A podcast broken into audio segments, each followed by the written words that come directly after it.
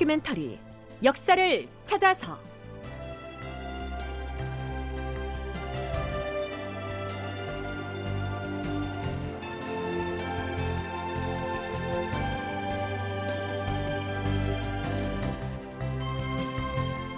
제 719편 심의겸과 김효원 동서분당을 촉발하다. 극본 이상락 연출 김태성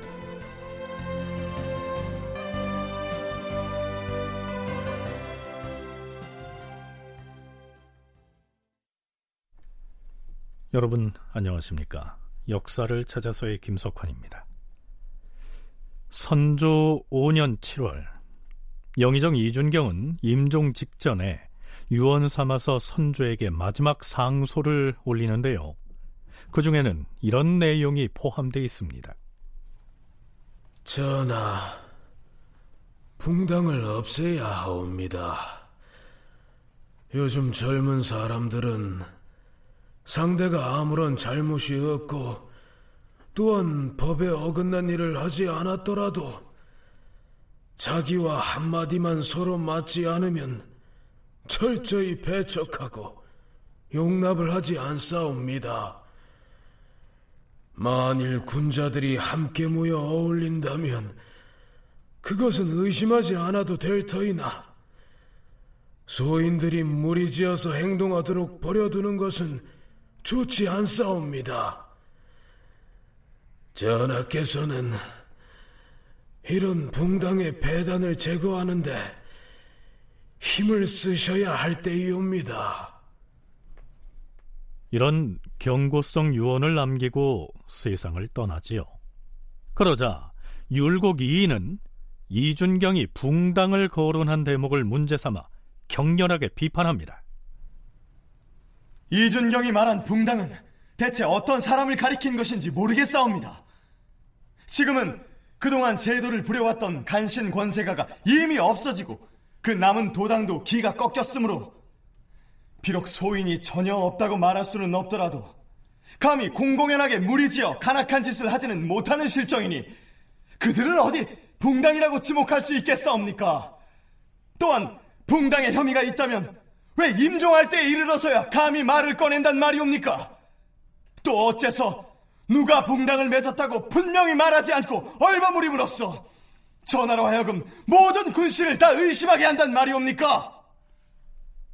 이인은 붕당 같은 것은 없다고 단언하면서 이준경이 비록 사망했지만 책임을 물어서 견책해야 한다고 주장하지요. 이의 이 발언을 신호탄으로 삼아서 대간을 비롯한 신진사림들이 줄줄이 나서서 이준경의 유소를 망언으로 규정하고 한 목소리로 비난을 가합니다.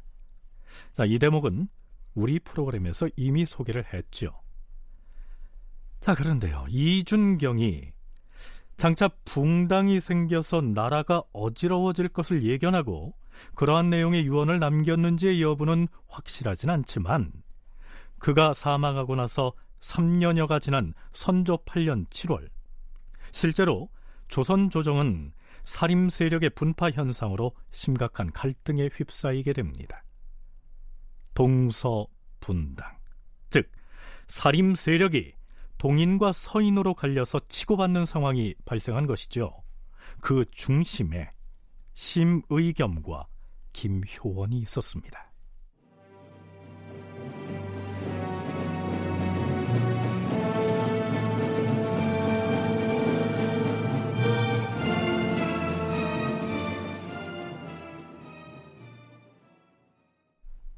자, 그런데요. 심의겸과 김효원이 서인과 동인으로 갈라져서 갈등을 하게 된 계기가 실록에서는 매우 사소한 일에서 비롯된 것으로 적고 있습니다. 명종 때로 거슬러 올라가 볼까요?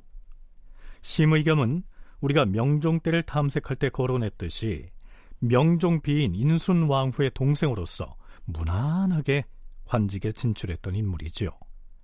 그에 반해서 김효원은 문과에 장원급제를 해서 문명을 떨치기는 했지만 벼슬 길은 순탄하지 못했습니다. 그런데요, 명종 제위기에 이런 일이 있었습니다. 심의겸이 의정부의 정사품 벼슬인 사인의 자격으로 당대의 척신 권세가였던 영의정 윤원영의 집에 들렀습니다.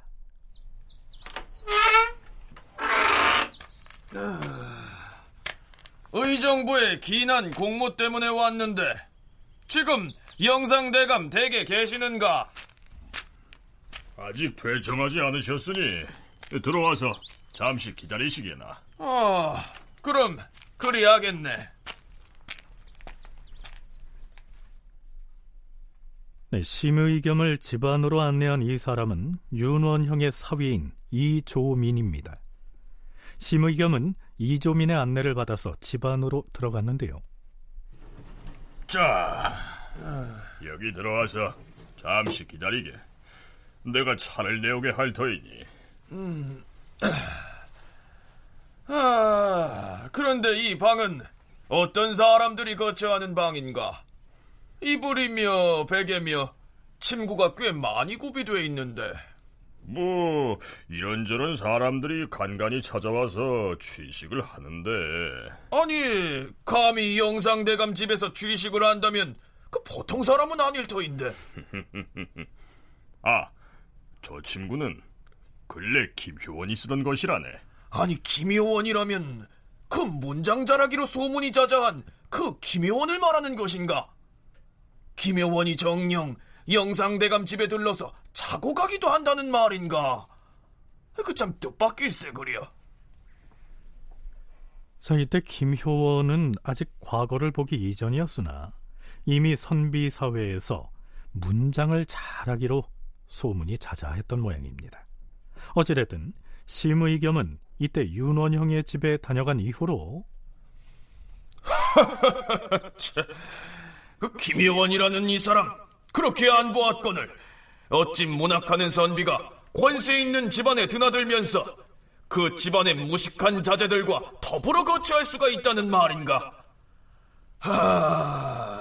김효원 이 사람 결코 절개 있는 선비는 아닐세 그려. 네.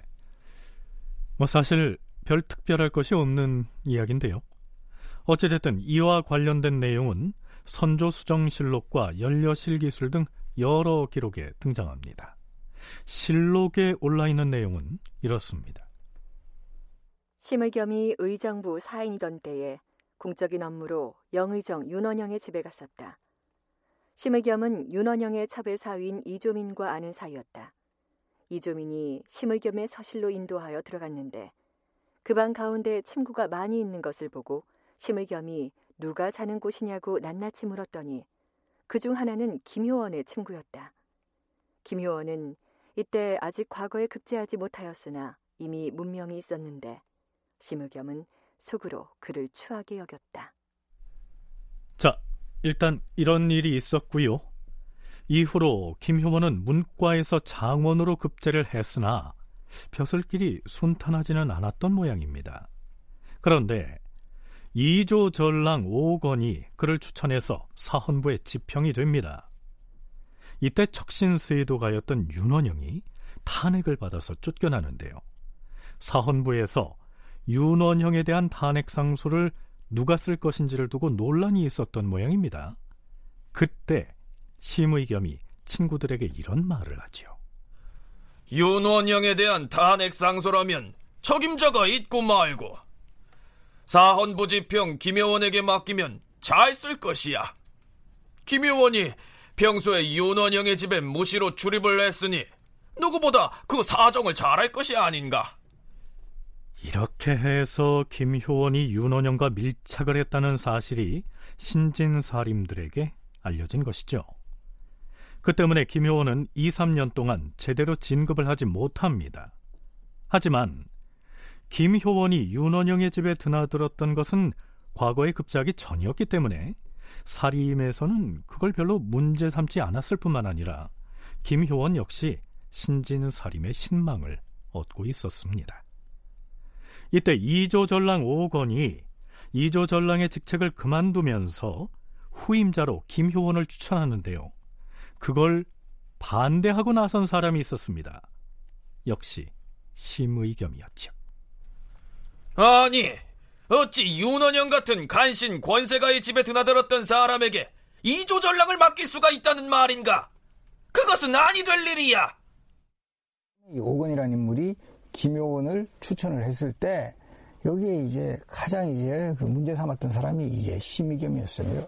이 심의겸이라는 인물은 그 명종의 왕비가 그 인수나무 심시라고 이쪽 그 왕비 쪽 결국은 이제 인물인데 이때 이 심의겸이 그 젊은 날에 그 김효원이 윤원영의 집에 드나드는 것을 봤다라는 거죠. 그러면서 그 당일 통역 같은 데는 윤원영의 문객이었다 이런 표현까지도 이제 하는데 저런 사람이 이 당시에 요 선조 때 되면 본격적으로 이 외척 정치를 다 청산하고 요즘 개념을 하면 새로운 시대를 열자. 그러니까 이 외척 정치의 아주 그 몸통이 그 윤호영이었는데 그런 사람 그 집에서 뭐 이렇게 기숙도 하고 이런 사람이 아주 그 사림의 아주 그 공기라는 표현도 쓰는데 이 공기인 이 이조열랑지가 어떻게 들어갈 수 있느냐? 건국대 신병주 교수의 얘기를 들어봤는데요. 신 교수의 얘기 중에 나오는 당의 통략은 조선 말기에 이건창이 쓴 붕당에 관한 사서이고요. 심의겸이 김효원을 일컬어서 윤원형의 문객이었다. 이렇게 비난했다는데 문객이란 권세가의 집에 붙어 사는 사람을 의미합니다.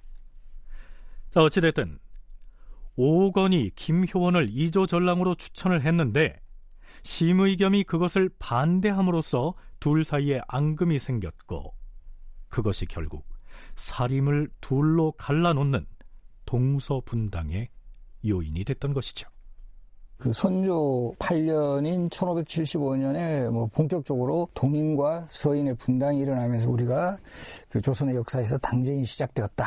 이렇게 이야기를 하고 있는데 그 가장 발단이 된 사건이 바로 이제 이조 전랑을 누구를 그 추천을 하느냐 여기에 대한 대립이 이제 가장 그 강한 고의 원인이었습니다. 그래서 우리 흔히 이제 이조 전랑이라고 하면 이조 정랑과 자랑을 이제 합한 그런 그 직책인데 인사권을 가지고 있어요. 그러다 보니까 뭐 정확하게 말하면 인사 추천권이라고도 볼 수 있죠.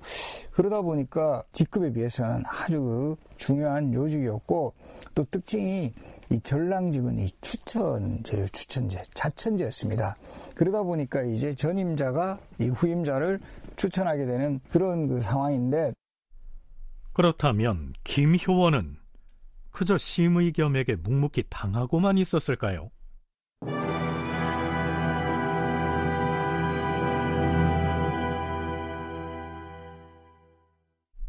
앞에서 이조 전랑이라는 관직을 두고 다투었다 라고 했는데요. 이조 전랑이란 이조 정랑과 좌랑을 합쳐서 부르는 말이지요. 정랑은 정오품이고요.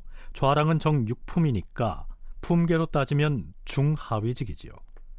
그럼에도 불구하고 이 난관직을 두고 다툼이 치열했던 것은 실질적으로 인사권을 행사했기 때문이죠.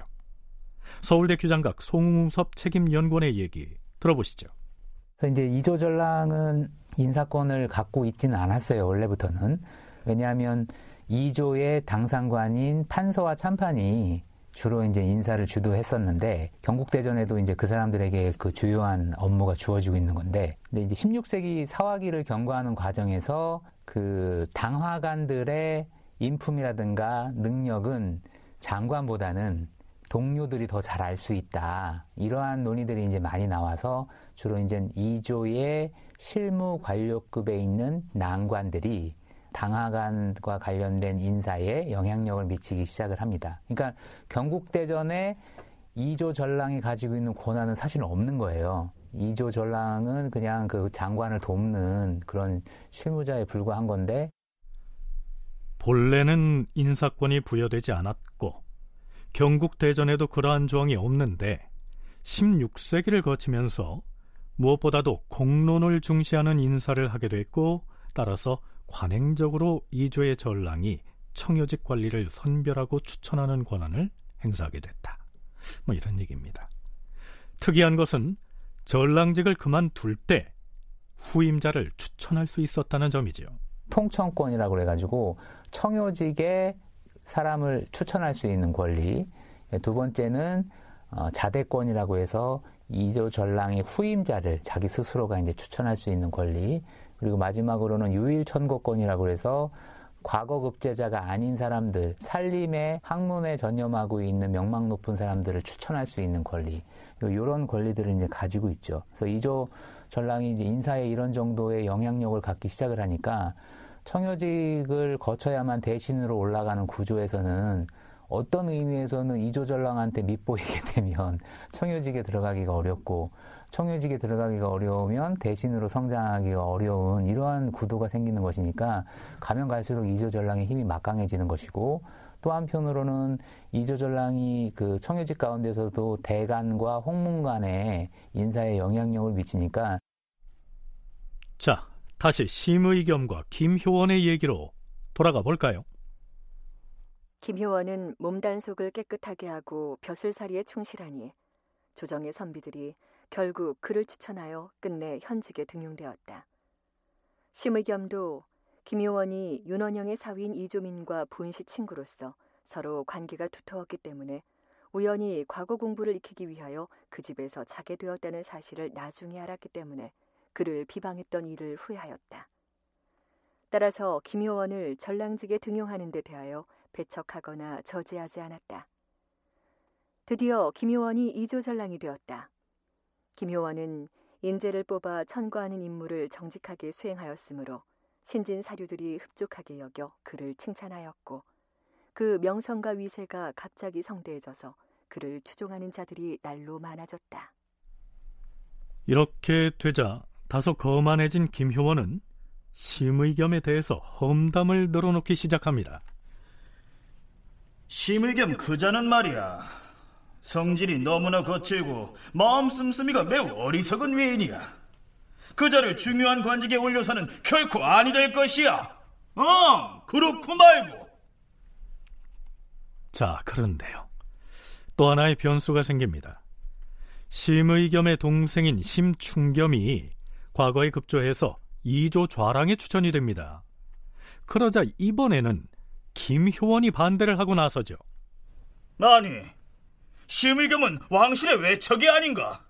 그럼에도 불구하고 동생인 심충겸을 난관직에 진출시키려고 이처럼 급급하게 서두르다니 어찌 이럴 수가 있는가? 자, 그러자 심의겸을 두둔하는 사람들과 김효원을 편드는 사람들 사이에 일대 공방이 벌어집니다. 무슨 말을 하는 것인가? 심충겸은 정당하게 문과에 급제를 했으므로 아무런 하자가 없는 인물이 아닌가? 어찌하여 이조 전랑에 합당치 못하다는 것인가? 이것은 필시 김효원이 이 틈을 노려서 지난날의 원수를 갚고자 하는 처사가 아닌가? 김효원의 말은 외측의 발호를 경계하자는 것이요.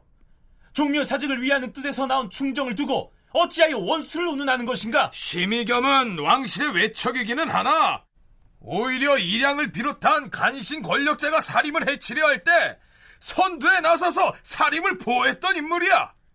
그의 동생은 문과에 급제했는데도 벼슬을 해서는 안 된다는 것인가? 절차를 밟아서 천천히 해도 되는 것이다. 왜 이다지도 급하게 이조 전랑의 동생을 밀어넣는 것인가? 심의겸이 동생을 밀어넣은 것이 아니라 심춘겸은 자격이 충분하기 때문에 정당하게 추천을 받은 것이야. 자, 이렇게 해서 심의겸을 지지하는 무리와 김효원을 지지하는 무리가 서로 반목을 하게 됐던 것이죠. 냉정하게 따져보면 자신은 그 외척 아니냐 왕실의 외척이면서 그 외척인 그 중심에 있었던 심의겸이 지 동생 자기 동생을 후임으로 한다는 거 이건 진짜 말도 안 되는 거다. 그러면서 이 김용원이 강력하게 이제 반대를 합니다. 그래서 이런 상황에서 결과적으로 이 김용원을 지지하는 세력하고 이 심의겸을 지지하는 세력. 특히 심의겸을 지지하는 세력은 심의겸이 그래도 외척이긴 하지만 그때 그래도 윤원영이 막 아주 그 정말 요즘으로 치면 국정농단 할 때 그래도 그 좀 막아주던 사람인데 저런 사람을 그래도 우리가 배척하는 거 저거는 문제가 있지 않느냐 이러면서 자연스럽게 김영원 지지 세력하고 심의겸 지지 세력으로 이제 갈라지게 되는 게 동서분당의 시작입니다.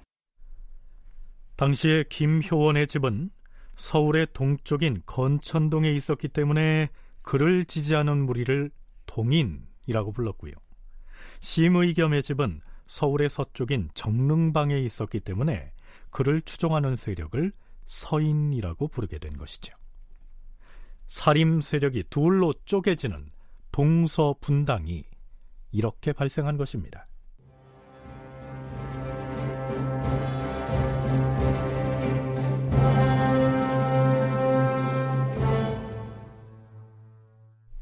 자, 그런데요. 동인과 서인의 갈등과 반목을 더욱 깊게 만드는 사건이 하나 발생합니다.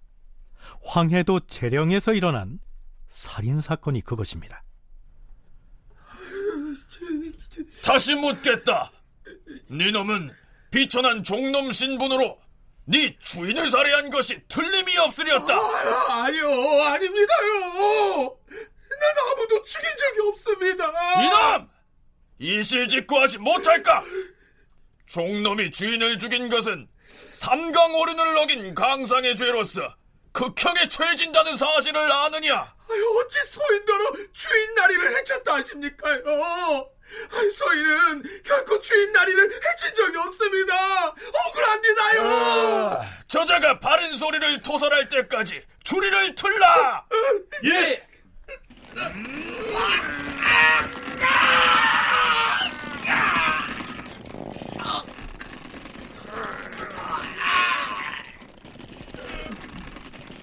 멈추어라. 네 다시 묻겠다. 네 놈이 주인을 죽이고 그 죄를 다른 사람에게 덮어 씌우려고 하지 않았느냐? 전부당 만부당한 얘기입니다요. 소인이 방 안에 들어갔을 때에는 주인 나리는 이미 숨이 끊어져 있었습니다요. 이거 아주 독한 놈이로구나. 저놈을 다시 의금부로 끌고 가서 하옥하라. 재령 지방에서 종이 주인을 죽였다 하여 잡혀왔는데 시체 검증이 잘못되어서 사망의 원인을 알 수 없었다. 의금부 지사 홍담은 억울하게 잡혀온 종을 놓아주어야 한다고 주장했으나 위관을 맡은 박수는 놓아줄 수 없다고 극력 반대하였다. 이에 다시 그 시체를 검시하였으나 역시 증거가 없자 널리 조정의 의논을 수렴할 것을 청하였는데 그 의논도 일치하지 못하였다. 전하, 의금부 지사 홍담이 아래옵니다.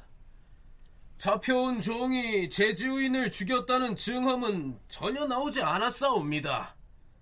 아무리 비천한 종이라 하나 죄를 지은 형적이 없는데 살인의 죄를 덮을 수는 없사옵니다. 그저를 방면하시옵소서. 좌이정 박순이 아래옵니다. 이곳은 여느 살인 사건이 아니옵니다. 종이 주인을 죽였으니 강상을 범한 중대한 옥사이옵니다.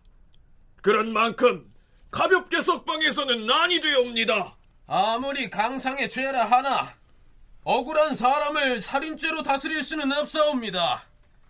그 자를 석방하여 집으로 돌려보내시옵소서. 아니 되옵니다, 전하. 그가 주인을 죽이지 않았다는 증언 또한 나온 바가 없었사옵니다. 방면에서는 아니 되옵니다. 우상의 생각은 어떠한가? 전하, 우의정 노수신이 아뢰옵니다. 강상을 거스르는 죄인 바에 쉽게 놓아주서는 아니 되옵니다. 방면하는 것은 아니 될 일이옵니다. 시체 검증이 제대로 되지 못해서 틀린 점이 많아 옥사를 판결할 기약이 없지 않은가? 그 자를 석방하라. 비록 종이 주인을 죽였다는 혐의를 받고 있었으므로 삼강오륜을 어긴 죄라고는 하나 지방에서 일어난 살인 사건을 두고 중앙 조정에서 이처럼 치열하게 공방이 벌어진다는 건 좀 이채로운 일이지요. 이 시기가 사림이 동인과 서인으로 나뉘어서 치열하게 대립하고 있는 국면이라는 사실을 상기할 필요가 있습니다. 이준경과 율곡이 이제 대립을 했듯이 이 시기에는 이제 심의겸과 김효원이라고 하는 사람을 이제 중심에 놓고 이제 대립들이 이루어지고 있는데 이조 전랑직을 놓고 둘이 이제 크게 한판 붙었잖아요. 그러니까 그동안에 잠재되어 있던 어떤 이런 분열이 훨씬 더 가속화되고 분명해지게 되는 그런 상황이라고 얘기할 수 있습니다. 그러니까 재령에서 일어났던 종이 그 주인을 죽인 이 살해 사건은 강상죄이죠. 있을 수가 없는 가장 가장 무겁게 벌을 내리는 범죄에 해당하는데 문제는 그 검시라든가 아니면 그 주변 기록들이 충분하지 않아서 혐의만 있고 물증이 불충분한 그래서 이제 이것을 조사했던 어, 당시 그 홍담이라고 하는 지의금 부사를 맡았던 이 사람은 정확하지 않기 때문에 방면을 이제 주장을 하고 있었고 선조가 이걸 받아들이거든요. 어찌됐든 임금인 선조가 증거가 불충분하니 석방하라 이렇게 명을 내렸기 때문에 살인 혐의로 잡혀온 그 종은 일단 석방이 됐겠지요.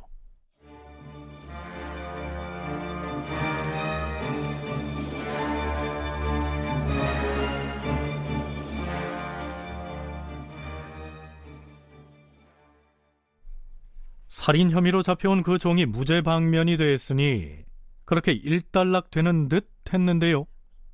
하지만 그 사건을 둘러싸고 동인과 서인이 벌이는 싸움은 이제부터 시작이 됩니다. 선조가 특명을 내려서 석방을 명하자마자 사헌부에서는 그 종을 도로 의금부에 가두어서 다시 국문을 해야 한다고 주장합니다. 그런데요. 사간원의 장관인 대사관 유희추는 무죄 방면을 결정한 선조의 명이 옳다고 찬동했지만 같은 사간원의 정원인 김흥남은 다시 잡아들여서 국문을 해야 한다는 사헌부의 주장이 옳다고 거듭니다.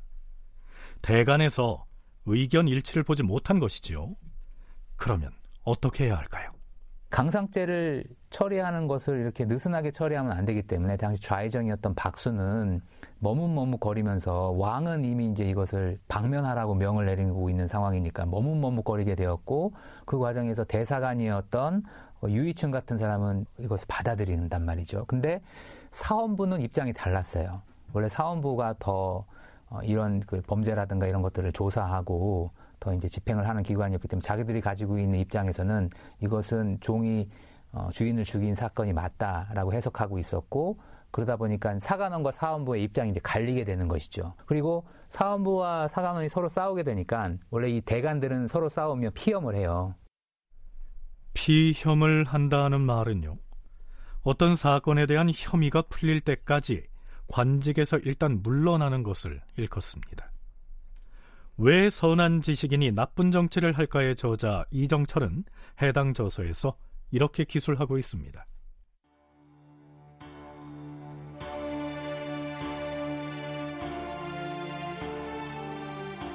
사원부와 사관원의 의사결정 방식은 전원 합의 방식이었다. 만약 어떤 사안에 대해서 전원 합의에 이르지 못하면 각자는 자기 의견을 밝힌 후에 피혐을 한다. 예를 들어서 사헌부에서 전원 합의를 보지 못하면 사헌부 관원들은 피혐을 하고 그 문제에 대한 결정 권한이 사간원으로 넘어간다. 이때 사간원이 그 문제에 대해서 합의된 결정을 하게 되면 그것을 처치라고 한다. 원칙적으로 그 처치 내용과 같은 의견을 주장했던 사헌부 관원은 현직을 유지하고 그렇지 않은 관원은 사원부에서 물러난다. 만약 사관원에서도 합의가 안 되면 다시 사관원의 관원들은 피험을 하고 그 의사결정 권한이 홍문관으로 넘어간다.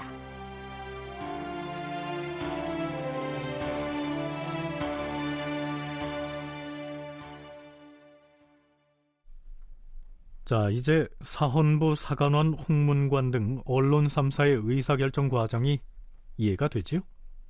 그런데 재령에서 일어난 살인 사건의 경우 무죄 석방을 명했던 임금의 결정을 따를 것이냐, 다시 잡아들여서 재수사를 촉구할 것이냐를 놓고 사관원에서 의견 일치를 보지 못했지요. 자, 그럼 결국 결정권이 홍문관으로 넘어갑니다. 홍문관에서 내린 결정은 이렇습니다. 주상 전하, 홍문관에서 아뢰옵니다. 종이 그 주인을 죽인 것은 강상의 큰 변고이옵니다. 그 종에게 죄가 없다는 실상이 분명히 밝혀진 다음에라야 비로소 석방할 수가 있사옵니다. 전하께서는 옥사를 끝내지도 않은 채 곧바로 죄인을 석방하시었사옵니다. 이것은 온당치 않으므로 사관원에서는 전하께 극력 간증을 했어야 마땅하온데 그렇게 하지 않은 것은 큰 잘못이옵니다. 사관원의 여러 관원 중에서 사헌부의 의견에 찬동했던 김흥남 이외는 모두 채직시키시옵소서. 사관원의 관원 중에서는 김흥남 혼자만 사헌부와 같은 의견을 냈기 때문에 그는 현직을 유지하되 나머지는 모두 교체하라. 이런 내용입니다. 임금은 홍문관의 이러한 결정이 마음에 들지 않더라도 따라야 하겠지요. 그러다 보니 재수사를 요청한 사헌부의 견해와는 달리 무죄 석방을 결정한 선조의 의견에 찬동했던 사관원의 수장 대사관 유희춘도 물러나게 됩니다. 자, 그런데요.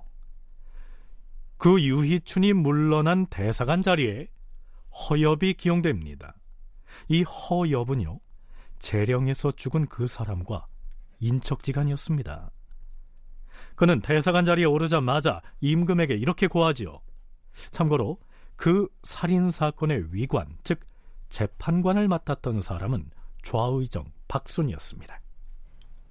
전하, 좌의정 박수는 옥사를 제대로 다스리지 못하여 위관으로서 채무를 잃었사옵니다. 박순을 잡아들여 추구하시옵소서. 또한 의금부 당상관인 홍담을 파직하시옵소서. 그리할 수 없다. 윤하지 않는다. 이 허엽은요, 김효원으로 대표되는 동인의 우두머리가 됩니다. 갑자기 이제 정치적 사건으로 이게 비하가 돼버리는 거예요. 이 결과적으로 왜 그런 일이 벌어지냐면 이때 이제 본격적으로 동인과 서인이 치열하게 정치적 대립하는 과정에서 요즘으로 치면 정치적 이슈를 좀 선점하려는 그래서 이 황해도 재령에서 종이 주인을 살인한 사건에서도 처음에 좌의정 박수는 이거는 뭐 이 강상의 죄이기 때문에 석방할 수 없다고 하는데 그 당시에 이 사관은 또 뭐 간원들이 들고 일어나 가지고 그거를 또 뭐 비판을 한다거나 또 그 과정에서 이 또 박순하고 비슷한 입장에 있었던 대사관 그 유이춘이 또 물러나게 되고 그러면서 그 절묘하게 그 자리는 가장 박순하고 또 반대 입장에 있었던 동인인 허엽이 또 가게 되는 거예요. 그러니까 이게 결과적으로 단순히 지방에서 일어난 살인 사건의 문제가 아니라 그 처리를 둘러싸고 이제 정치적으로 서로 그 대립하면 그러면서 그 요직이 서인에서 동인으로 바뀌고 참고로 이 허엽은요 홍길동전으로 유명한 허균과 허균의 누이인 허난설원의 아버지가 되지요.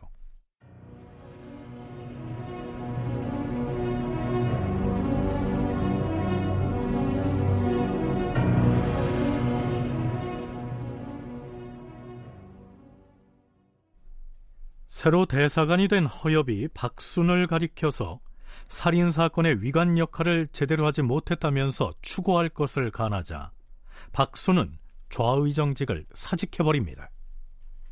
허엽이 김효원 일파, 즉 동인의 영소라면 이 박수는 심의 겸의 서인 쪽과 가까운 인물이지요. 선조 수정실록의 한 대목을 인용하죠. 김효원이 사관원의 간관이 되자 허엽은 대사관으로 있었는데 허엽이 선배이기는 하나 나이가 젊은 사류들은 허엽을 우두머리로 삼았다. 박수는 청렴하고 명망이 있었으나 선배였던 까닭에 사람들 중에는 간혹 심의겸의 일파라 지적하였다. 이때 허엽과 김효원이 제대로 옥사를 다스리지 못했다는 점을 내세워 박순을 추구할 것을 청하였는데 사람들은 김효원이 심의겸의 세력을 고단하게 하려고 이 의논을 한 것이라고 하였다. 서인인 정철은 부제학 이이에게 찾아가서 허엽 등을 탄핵하여 채직시키기를 권유하니 이이가 나섰다. 대사관 허엽이 중도를 벗어나서 다소 지나친 주장을 한 것일 뿐 반드시 김효원이 뒤에서 몰래 조종한 것은 아닐 것이니 홍문관이 허엽을 탄핵할 일은 아닐 것이야. 이이가 그렇게 말하자 정철은 그러는 이의를 못마땅하게 여겼다. 정철과 이인은 친구지간인데요. 정철이 서인으로서 김효원 등의 동인에게 가차없는 비판을 쏟아낸 데 반해 이인은 동서 분당 그 자체를 인정하지 않으려는 자세를 취하죠. 앞에서 허엽이 수장으로 있는 사관원에서 박순을 추고해야 한다고 간언을 했는데요. 이 사관원의 간관 중에서 정원인 조원은 홀로 다른 주장을 펴니다. 전하, 사관원에서 좌의정 박순을 추고해야 한다고 주장하였는데 추고란 태장의 이유를 적용하는 것으로서 이는 곧 하급 벼슬아치를 다스리는 것이옵니다. 이것을 대신에게 시행하지 않은 것은 불가한 주장이옵니다. 따라서 사관원이 대신을 추고하자고 청한 것은 분명한 잘못인데 동료가 잘못하였는데도 신도 함께 서로 용납하였으니 신 역시 잘못을 저지른 것이옵니다. 신을 채직시켜 주시옵소서. 네, 추고란 죄를 캐기 위해서 문초를 하는 것을 일컫는데요.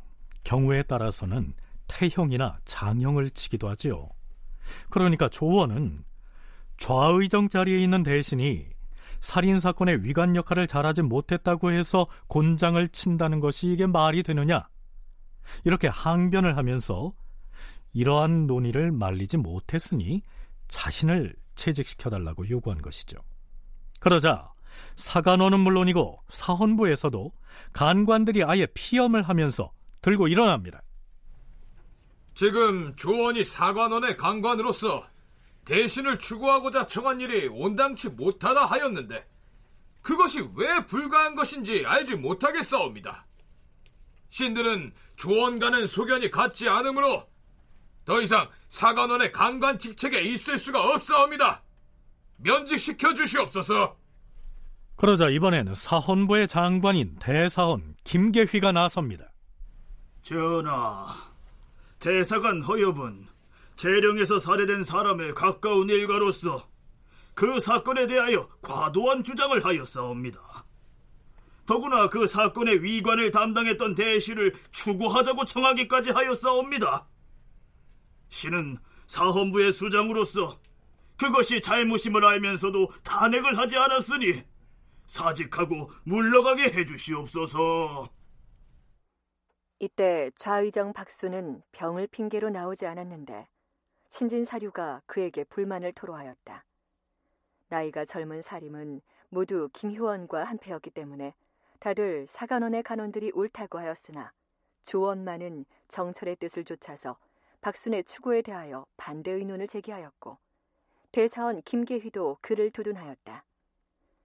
이제 홍문관에서 그 일을 처치해야 하였는데 이때 홍문관 부제학 이의가 말하였다. 지금 만일 조원을 탄핵한다면 이는 좌의정 박순을 문을 이중으로 잠그고 그 안에 가두어 놓는 턱이 될 것이요. 그렇지 않습니다. 조원을 놔두고 양사의 관원들을 채직시킨다면 이는 언로를 막는 일이오. 그렇지 않소. 홍문관에서는 당연히 그 일에 옳고 그른 것을 살펴야 되는 것이요. 만일 간관에게 잘못이 있어서 홍문관에서 그 실상을 규명하여 결정을 내리는 것이 어찌 언로에 방해가 되겠소? 만일 대신이라도 죄가 있으면 파직시키는 것이 옳고 더 중한 죄를 지었다면 귀양을 보내는 것도 또한 가할 것이요. 사헌부나 사관원의 언관들이 의논을 모아서 그렇게 주장한다면 그 역시 옳을 것이요. 다만 대신을 추구하라고 청하는 것은 불가한 것이요. 이른바 추고라는 것은 죄를 캐물어서 조율하는 것이니 이는 일반 관원들을 다스리는 법이지 대신을 대접하는 것은 아닌 것이요. 옛날 한나라 때 신하가 황제에게 정승을 독찰하기를 청하였는데 의논하는 사람들이 모두 그르다 하여 그 일이 끝내 시행되지 않았소. 지금 대신을 추구하기를 청한 것은 한나라의 신하가 정승을 독찰하자고 한 것과 같은 것이오 사관원의 간원들이 아랜 것이 이미 옳지 않은 일인데도 사헌부가 거기에 부환해동하였으니 양사의 간관들을 모두 채직시키고 대사원 김계휘와 조원만은 벼슬을 그대로 유지하도록 전하께 청해야 할 것이오. 실록에서는 이이가 이렇게 결론을 내린 데 대해서 홍문관의 동료들은 모두 기뻐하지 않았으나 끝내 감히 다른 말을 하지 못하였다. 라고 적고 있습니다. 비록 동인과 서인으로 나뉘어서 당쟁을 벌이고 있었으나 그래도 율곡이인은 신진 사림들에게도 어느 정도 영향력이 있었기 때문에 그가 내린 결정에 대해서 불평을 하면서도 마지못해 받아들였다. 이런 얘기입니다. 좌의정이라고 하는 위치는 재상이잖아요. 그 재상이고 최고의 그런 위치에 있는 사람을 그 하급 관료들에게 허물을 묻듯이 적절한 예우를 하지 않는 것이죠. 사실 율곡의 문집을 보면 이 허엽에 대한 평가가 별로 좋지 않아요. 그러니까 허엽이 굉장히 좀 과격하고 어, 상황이라든가 이런 것들을 잘 때에 맞게 어떤 적절하게 이렇게 발언을 하고 해야 되는데 그런 것들을 잘 못하는 인물로 허엽을 그리기도 합니다. 이제 그런 측면에서 봤을 때 허엽은 개인적인 어떤 불만들이 있을 수 있었는데 그 좌의정 박순에 대한 어떤 그 불만을 이 사건을 통해서 이제 드러내는 그런 것들이 이 동서분당의 어떤 흐름과 맞물리게 되면서 어, 더 이렇게 커졌던 것이라고 얘기할 수 있고요. 박수는 어, 허엽으로부터 공격을 받지만 둘 다 서경도 문인이에요. 송웅섭 연구원은 박순과 허엽이 모두 서경덕의 문인이다. 이렇게 말했는데요. 이 두 사람이 한때 서경덕을 스승으로 모시던 그의 제자였다는 말이지요. 그럼에도 불구하고 허엽은 김효원으로 상징되는 동인의 영수가 돼서 서인과 가까운 박순을 잡아다가 추고를 하라고 목소리를 높이고 있는 것이죠. 본래 대가는 사헌부와 사관원을 통칭하는 말로서 이 두 기관을 양사라고도 하지요. 이 양사의 간관끼리는 의논이 잘 맞아야지요. 만장일치가 돼야 하니까요.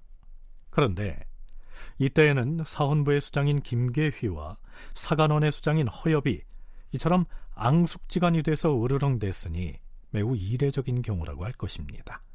건국대 신병주 교수입니다. 대사헌은 김계희예요. 요즘으로 치면 검찰총장.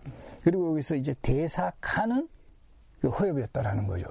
그러니까 요즘으로 치면 그 조선시대에 가장 이제 좀 관리들을 탄핵하고 요런데 제일 핵심 역할을 했던 부서가 그 사헌부 사관원이거든요. 그 수장들인데 그 수장이 이제 라인이 이제 달라버리다라는 거죠. 그러다 보니까 박순에 대해서 이 추고를 청한 쪽은 이건 분명히 이 허엽 라인, 이 동인 쪽에서 이 좀 젊은 간관들이라고 하는데 이 간관들이 그 문제를 제기하니까 이제 이 김계희는 상당히 이제 곤란스러웠던 거죠. 그래서 이 김계희가 이 사람을 또 탄핵해야 될 위치인데 이건 있을 수 없습니다 하면서 또 물러나거든요. 자, 그러면 율곡의 주장대로 대사관 허엽은 물러가고 대사헌 김계휘는 자리를 지켰을까요? 그렇게 되지 못합니다. 홍문관에서 이에게 이렇게 항의를 했거든요. 허엽은 젊은 사람이 우러러보는 사람이니 함부로 그의 잘못을 논할 수가 없어. 그럼에도 그를 채직시킨다면 대사원 김계휘도 채직시키는 것이 마땅할 것이요. 그 말도 옳은 것 같소. 이가 임금에게 차자를 올려서 양사의 간관들을 모두 채직시키고 다만 사관원의 간관인 조원만은 여전히 출사하게 할 것을 청했다. 공론이 대체로 올바로 되었다고 하였으나 김효원의 무리들은 모두 성을 내었다. 더구나 대사관에서 물러나게 된 허엽이 더욱 화를 내었다. 허허! 홍문관 부지하기 이는 어찌하여 이를 이렇게 처리한단 말인가? 하함... 박순을 무겁게 논죄하여 정승 자리에서 쫓아내었어야 하는데 그렇지 못한 것이 한스럽도다. 그런데 사서에서는 허엽이 이렇듯 박순을 비롯한 대신들을 미워하게 된 배경을 이렇게 설명하고 있습니다. 허엽이 김효원 등 젊은 선비들의 명망을 받곤 있었지만 오랫동안 벼슬이 산품에 머물러 있었으므로 잠옷 유감을 품고서 대신들을 경멸하였다. 노수신이 언젠가 허엽에게 묻기를 음, 정승 자리가 비었는데 자네가 보기에 지금 조정 관리들 중에서 누가 정승이 될 만한가? 그러자 허엽이 말했다. 그까지 정승. 요즘 정승 노릇하는 사람들을 보니 누군들 정승이 못 되겠는가? 아무나 모두 다 정승이 될 만하지 뭐. 벼슬길이 순탄치 못해서 동년배들보다 승급이 늦었기 때문에 불만이 쌓여 있었다는 얘기죠.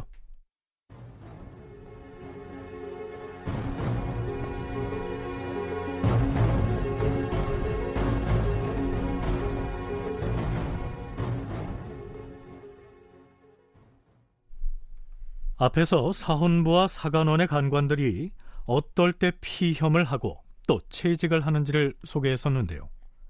어떤 사안을 두고 의견 통일이 안 되는 경우 간관들이 집단적으로 피험을 하고 또한 채직이 되기 때문에 양사의 간관들은 순식간에 집단으로 물러나고 새로운 인물이 또 집단으로 들어오고 하는 일이 자주 일어나죠. 공론을 주장하는 게 대간이잖아요. 그 조정 공론이죠. 조정 안에서의 언론을 담당하고 그 언론은 공론의 위상을 갖고 있는 거니까 아주 작은 혐의라도 용납하지 않으려고 하는 그런 태도가 있는 것이죠. 그래서 그러한 언관들끼리 서로 의견이 다르다? 있을 수가 없는 거죠. 왜냐하면 그럼 공론이 아닌 것이죠. 일종의 약간 좀 억지 같기도 하지만 자기들 내부에서는 의견 통일을 확실히 해야 공론으로서의 위상을 더 부여받는 것이죠. 그래서 피험은 그 과정에서 의견을 일치시키는 수단으로 활용이 되는데 문제는 뭐냐면 이 피험이 어, 남용이 되기 시작을 하는 것이죠. 그래서 의견이 다름, 다르면 자기가 이제 사직하는 수단으로 피험을 이용을 한다던가 아니면 의견이 달라도 있을 수 있는 거거든요. 소수 의견으로서 나는 이렇게 생각합니다. 꼭 하나로만 의견이 귀일될 필요는 없는 것인데 사헌부와 사관원 등 양사의 관원들이 매사에 만장일치를 보지 못하면 며칠 전에 새로 들어온 간관이라 하더라도 바로 피험을 했다가 채직을 해야 했으니까요. 그때마다 청요직 전반이 인사이동으로 매우 어지러웠겠죠. 선조 8년 9월 재령 살인 사건의 여파로 채직을 당했던 유희초는 아예 벼슬을 그만두고 고향으로 돌아가겠다고 사의를 표합니다. 이가 선조에게 그의 사의를 말려야 한다고 주청을 하죠. 전하, 유이춘이야말로 군자이옵니다. 또한 함께 사의를 표한 이후백과 김계휘는 시무에 익숙하고 고전에 밝은 이들이니 이들이 조정을 떠나게 해서는 아니 되옵니다. 이들을 조정에 머물게 하시옵소서. 향리로 돌아가겠다는 사람을 붙잡아서 무엇하겠는가? 유나 하지 않는다. 선조가 매정하게 이의의 주청을 거절합니다. 그 배경을 실록에서는 이렇게 적고 있습니다. 이때는 이미 심의겸과 김효원이 당을 나눈 형적이 이미 표면으로 드러났고 김계희 등은 모두 전배로서 이름난 사람들이었는데 서로 잇따라 조정에서 떠나가니 김효원이 더욱 많은 비난을 받았다. 네, 실록에서는 동인과 서인이란 표현 말고도 전배와 후배라는 표현이 자주 등장합니다. 전배는 쉬운 말로 하면 선배죠. 즉, 상대적으로 나이가 더 많은 선배 그룹이 심의 겸으로 상징되는 서인이 되고요. 신진사림이 대부분인 후배 그룹이 동인이 되는 것이죠.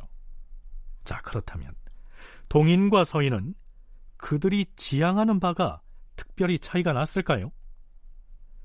더러는 누구의 제자이냐에 따라서 동인 서인을 나누기도 하고 혹은 급진 개혁파는 동인, 온건 개혁파는 서인 이렇게 분류하기도 하는데요. 송웅섭 연구원은 글자 그대로 선배 그룹과 후배 그룹으로 구분하는 것이 무난할 것이라고 얘기합니다.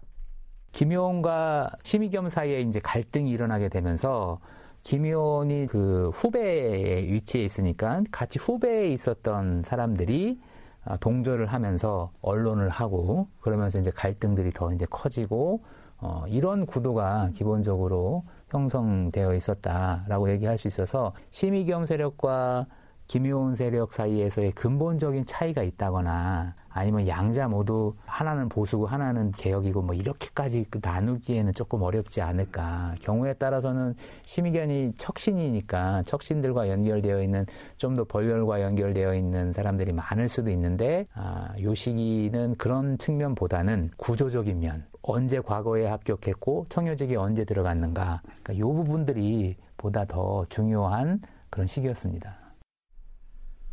앞에서 나온 벌열이란 말은 오랫동안 권세를 누려온 가문을 일컫지요. 자, 그건 그렇고요. 선조 8년 9월에 임금인 선조와 홍문관 부재학 이 사이에 조금은 이상한 언쟁이 벌어집니다. 이날 경연에서 사헌부 집의 신점이 이렇게 말합니다. 주상 전하, 북병사인 박민원이 나이가 늙고 재주가 없으니 이제 퇴직시키지 않을 수 없사옵니다. 지금 북방이 허술한데 혹시 오랑캐의 기병이 침입해 올까 걱정스러우니 북병사로 보낼 장수를 미리 선택하시옵소서.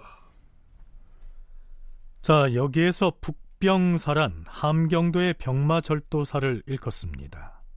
그런데요. 그 말을 받아서 선조가 이렇게 말합니다. 조정에 큰 소리 치는 사람들이 많으니 만약 오랑캐의 기병이 침입해 오면 그 큰 소리 치는 사람을 보내서 막으면 될 것 아닌가?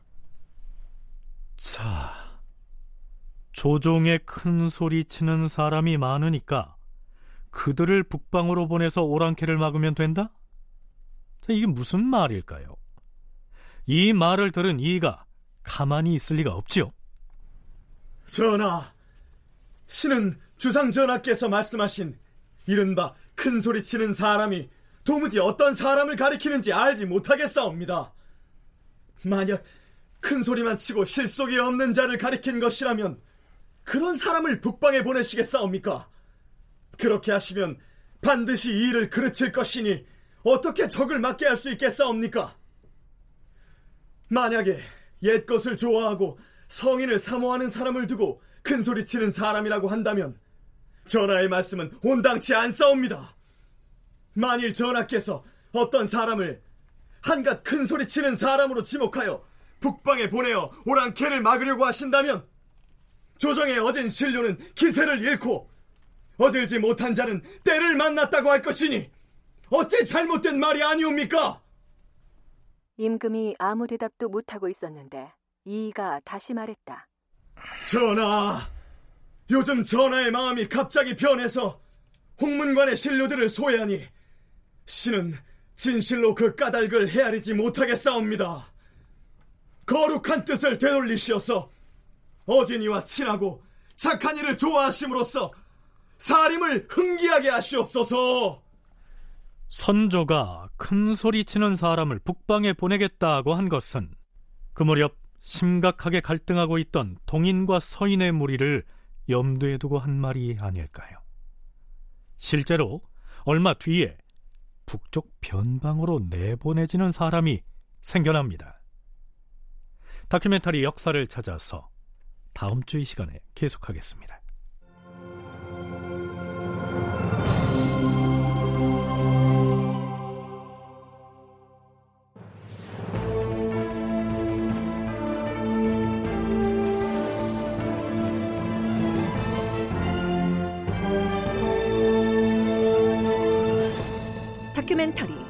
역사를 찾아서 제 719편 심의겸과 김효원 동서분당을 촉발하다 이상락 극본 김태성 연출로 보내드렸습니다.